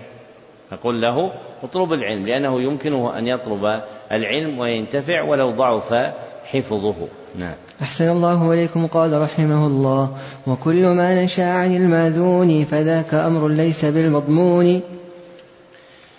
ذكر المصنف رحمه الله قاعدة أخرى من القواعد الفقهية المنظومة هي قاعدة الضمان في المأذون به. قاعدة الضمان في المأذون به فما نشأ عن مأذون فيه كان تابعا له. فما نشأ عن مأذون فيه كان تابعا له فلا ضمان على صاحبه فلا ضمان على صاحبه. والإذن نوعان والإذن نوعان. أحدهما الإذن العرفي أحدهما الإذن العرفي وهو إذن العبد في حقه لغيره إذن العبد في حقه لغيره. فمن أذن له غيره فلا ضمان له فلا ضمان عليه بشرطين. فمن أذن له غيره فلا ضمان عليه بشرطين. الأول ثبوت الملك في حق الآذن ثبوت الملك في حق الآذن. فيكون مالكا لما أذن فيه فيكون مالكا لما أذن فيه. والآخر أهلية المأذون له في التصرف. أهلية المأذون له في التصرف فإذا وجد هذان الشرطان فلا ضمان على العبد فإذا وجد هذان الشرطان فلا ضمان على العبد. والآخر الإذن الشرعي الإذن الشرعي وهو إذن الشرع للعبد إذن الشرع للعبد. وعلى العبد الضمان بشرطين. وعلى العبد الضمان بشرطين. أحدهما أن يكون في الإذن مصلحة مباشرة للعبد. أن يكون في الإذن مصلحة مباشرة للعبد. والآخر انتفاء الضرر عن صاحب المأذون له فيه. انتفاء الضرر عن صاحب المأذون له فيه. من الأول وهو الإذن العرفي لو أن أحدا التمس من أحد أن يعطيه سيارته فأذن له. وهذا الآذن يملك السيارة. وهذا الذي أخذ السيارة عنده أهلية قيادتها والتصرف فيها. فلو قدر أنه وقع له حادث بلا تفريط منه فإنه يضمن أم لا يضمن؟ فإنه لا يضمن. ومثال الثاني لو أن أحدا كان في صحراء فأوشك أن يهلك فوجد شاة فذبحها وأكل من لحمها فإنه عليه الضمان لوجود الشرطين. ففي ذلك منفعة مباشرة له وهي دفع الموت. وكذلك الضرر يمكن نفيه عن مالك الشاه. كيف؟ بتعويضه بقيمتها أو مثلها. بتعويضه بقيمتها أو مثلها. نعم. أحسن الله إليكم. قال رحمه الله وكل حكم دائر مع علته وهي التي قد أوجبت لشرعته. ذكر المصنف رحمه الله قاعدة أخرى من القواعد الفقهية المنظومة. هي قاعدة الحكم يدور مع علته وجودا وعدما. قاعدة الحكم يدور مع علته وجودا وعدما. والمراد بعلة الحكم الوصف الظاهر المنضبط الذي علق به الحكم شرعا. الوصف الظاهر المنضبط الذي علق به الحكم شرعا. ومن متعلقات هذا الأصل أن الحكم يدور مع علته والمراد بالدوران الوجود والعدم والنفي والإثبات. والمراد بالدوران الوجود والعدم والنفي والإثبات. وهذا معنى قول الفقهاء الحكم يدور مع علته وجودا وعدما وإثباتا ونفيا. الحكم يدور مع علته وجودا وعدما وإثباتا ونفيا وهو مشروط بشرطين وهو مشروط بشرطين. أحدهما أن تكون العلة متيقنة أن تكون العلة متيقنة. فإذا تيقنت صارت مؤثرة في الحكم الشرعي. والآخر عدم والآخر أن لا يرد الدليل على بقاء الحكم مع ارتفاع علته أن لا يرد الدليل على بقاء الحكم مع ارتفاع علته فإذا شرع حكم لعلة ثم بقي شرعا مع عدم وجود العلة فإن الحكم الشرعي يبقى. ومن أشهر الأحكام في ذلك الرمل. هذا مو بالأشهر أمثلة إحنا وفيها أيضا نزاع في تحريرها. نعم. والجواب أنه الرمل في طواف القدوم الرمل في طواف القدوم فأصل الأمر به إظهار أصحاب النبي صلى الله عليه وسلم الشدة والجلد للمشركين. ثم ارتفعت هذه العلة إذ لم يبقى في مكة مشركون بعد الفتح وبقي الحكم. فرمل النبي صلى الله عليه وسلم ورمل أصحابه بعده فبقي الحكم مع زوال العلة. نعم. أحسن الله إليكم قال رحمه الله. وكل شرط لازم للعاقد في البيع والنكاح والمقاصد. إلا شروطا حللت محرما أو عكسه فباطلات فعلما. ذكر المصنف رحمه الله قاعدة أخرى من القواعد المنظومة. هي قاعدة الشروط في العقود. قاعدة الشروط في العقود التي تكون بين طرفين فأكثر التي تكون بين طرفين فأكثر طلبا لمصلحة أو دفعا لمفسدة طلبا لمصلحة أو دفعا لمفسدة. فالشروط المتعلقة بالعقود نوعان فالشروط المتعلقة بالعقود نوعان. الأول شروط العقود شروط العقود وهي الشروط الأصلية للعقد وهي الشروط الأصلية للعقد. المذكورة في كلام الفقهاء. المذكورة في كلام الفقهاء. والثاني شروط في العقود. شروط في العقود. وهي الشروط الزائدة على أصل العقد. وهي الشروط الزائدة على أصل العقد.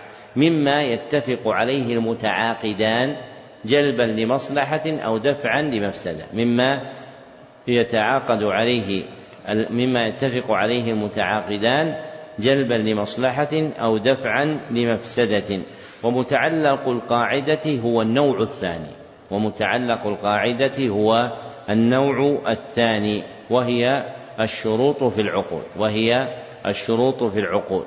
ولذلك قال وكل شرط لازم للعاقد في البيع والنكاح والمقاصد إلا شروطا حللت محرما أو عكسه فباطلات فاعلما. فأي شرط من من الشروط التي في العقود وقع فيه تحريم حلال أو تحليل حرام فإنه باطل. وإن لم يكن مشتملا على تحليل حرام أو تحريم حلال فإن الشرط يكون نافذا ملزما إذا اتفق عليه الطرفان عند التعاقد. نعم. أحسن الله إليكم قال رحمه الله. تستعمل القرعة عند المبهم من الحقوق أو لدى التزاحم. ذكر المصنف رحمه الله قاعدة أخرى من القواعد الفقهية المنظومة وهي قاعدة القرعة. والقرعة هي الاستهام لاختيار شيء. هي الاستهام لاختيار شيء دون قصد تعيينه مسبقا دون قصد تعيينه مسبقا. والاستهام هو الضرب بالسهام. والاستهام هو الضرب بالاستهام. فكانت العرب إذا ضربت القرعة تضربها بالسهام. فكانت العرب إذا ضربت القرعة تضربها بالسهام. فسميت القرعة القرعة استهاما. ولو كانت بغير استهام بغير استهام فسميت القرعة استهاما. ولو كانت بغير السهام. وذكر الناظم أن القرعة تستعمل في مقامين تستعمل في مقامين. أحدهما مقام الإبهام مقام الإبهام لتعيين ما يراد تمييزه لتعيين ما يراد تمييزه. والآخر مقام الازدحام مقام الازدحام لتبيين من يراد تقديمه لتبيين من يراد تقديمه. نعم. أحسن الله إليكم قال رحمه الله وإن تساوى العملان اجتمعا وفعل أحدهما فاستمعا. ذكر المصنف رحمه الله قاعدة أخرى من القواعد المنظومة. هي قاعدة اجتماع عملين من جنس واحد. قاعدة اجتماع عملين من جنس واحد. وهذه القاعدة مندرجة تحت أصل عظيم عند الفقهاء هو تداخل الأعمال. وهذه القاعدة مندرجة تحت أصل عظيم عند الفقهاء هو تداخل الأعمال. فالأعمال إذا اجتمعت لها حالان. فالأعمال إذا اجتمعت لها حالان. أحدهما التزاحم وسبق تحرير أحكامه في تزاحم المصالح والمفاسد. والآخر التداخل التداخل. ومن فروعه أنه إذا اجتمع عملان فأكثر فعل واحد منها. إذا اجتمع عملان فأكثر فعل واحد منها. ونويت تلك الأعمال جميعا ونويت تلك الأعمال جميعا. وله ثلاثة شروط وله ثلاثة شروط. الأول أن يكون العملان فأكثر من جنس واحد. أن يكون العملان فأكثر من جنس واحد. والثاني أن يكون العملان فأكثر متفقي الأفعال. أن يكون العملان فأكثر متفقي الأفعال. والثالث أن لا يكون كل منهما مقصودا لذاته. أن لا يكون كل منهما مقصودا لذاته فيكون أحدهما مقصودا لذاته والآخر مقصودا لغيره. فيكون أحدهما مقصودا لذاته ويكون الآخر مقصودا لغيره. فمتى وجدت هذه الشروط الثلاثة؟ تداخلت هذه الأعمال. فنواها العبد فنواها العبد وجاء بعمل واحد وجاء بعمل واحد. فمثلا إذا أذن للفجر فتوضأ قاصد الصلاة ومشى إلى المسجد وأراد أن يدخله. فإن من الأعمال المشروعة المناطة بحاله ثلاثة أعمال. أحدها صلاة راتبة الفجر وثانيها صلاة تحية المسجد وهي ركعتان وثالثها صلاة ركعتي الوضوء صلاة ركعتي الوضوء. فهذه ثلاثة أعمال تجتمع فيها الشروط الثلاثة المذكورة. فيؤدي ركعتين وينوي الأعمال الثلاثة. فيؤدي ركعتين ويؤدي الأعمال الثلاثة. نعم. أحسن الله إليكم قال رحمه الله. وكل مشغول فلا يشغل مثاله المرهون والمسبل. ذكر المصنف رحمه الله قاعدة أخرى من القواعد المنظومة وهي قاعدة المشغول لا يشغل المشغول لا يشغل أي أن العين المشغولة بحكم لا تشغل بغيره أن العين المشغولة بحكم لا تشغل بغيره كدار موقوف كدار موقوف فيراد رهنه في بيع. كدار موقوف أي مجعول وقفا. فيراد رهنه في بيع بأن يجتمع الوقف والرهن بأن يجتمع الوقف والرهن. فلا يصح ذلك. ولا يشغل الموقوف بالرهن. ولا يشغل الموقوف بالرهن. وهذا معنى قوله مثاله المرهون والمسبل. فالمسبل هو الموقوف. وهذا معنى قوله مثاله المرهون والمسبل. فالمسبل هو المجعول وقفا هو المجعول وقفا. والتحقيق أن هذه القاعدة مقيدة بما يرجع على الإشغال القديم بالإبطال بما يرجع على الإشغال القديم بالإبطال. فإذا أريد إشغال العين فإذا أريد إشغال العين بشيء جديد لا يناقض القديم فحينئذ لا يمنع منه فحينئذ لا يمنع منه. وإلى ذلك أشار تلميذ المصنف ابن عثيمين رحمه الله فقال وكل مشغول فليس يشغل وكل مشغول فليس يشغل بمسقط لما به ينشغل بمسقط لما به ينشغل. يعني إذا كان الإشغال الجديد يسقط الإشغال القديم فحينئذ لا يصح وأما إن كان لا ينقضه فيصح ذلك ويجتمع فيه الإشغال من جهتين أو أكثر ويجتمع فيه الإشغال من جهتين أو أكثر. نعم. أحسن الله إليكم قال رحمه الله ومن يؤدي عن أخيه واجبا له الرجوع إن يراه طالبا. ذكر المصنف رحمه الله قاعدة أخرى من القواعد المنظومة وهي أن من أدى عن غيره واجبا فله الرجوع بمطالبته إذا نواه.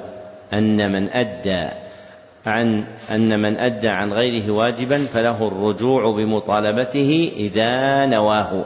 فمن أدى عن أخيه دينا ولم ينوي الرجوع إليه فإنه لا يجوز الرجوع إليه. وصار بمنزلة الهبة. وصار بمنزلة الهبة.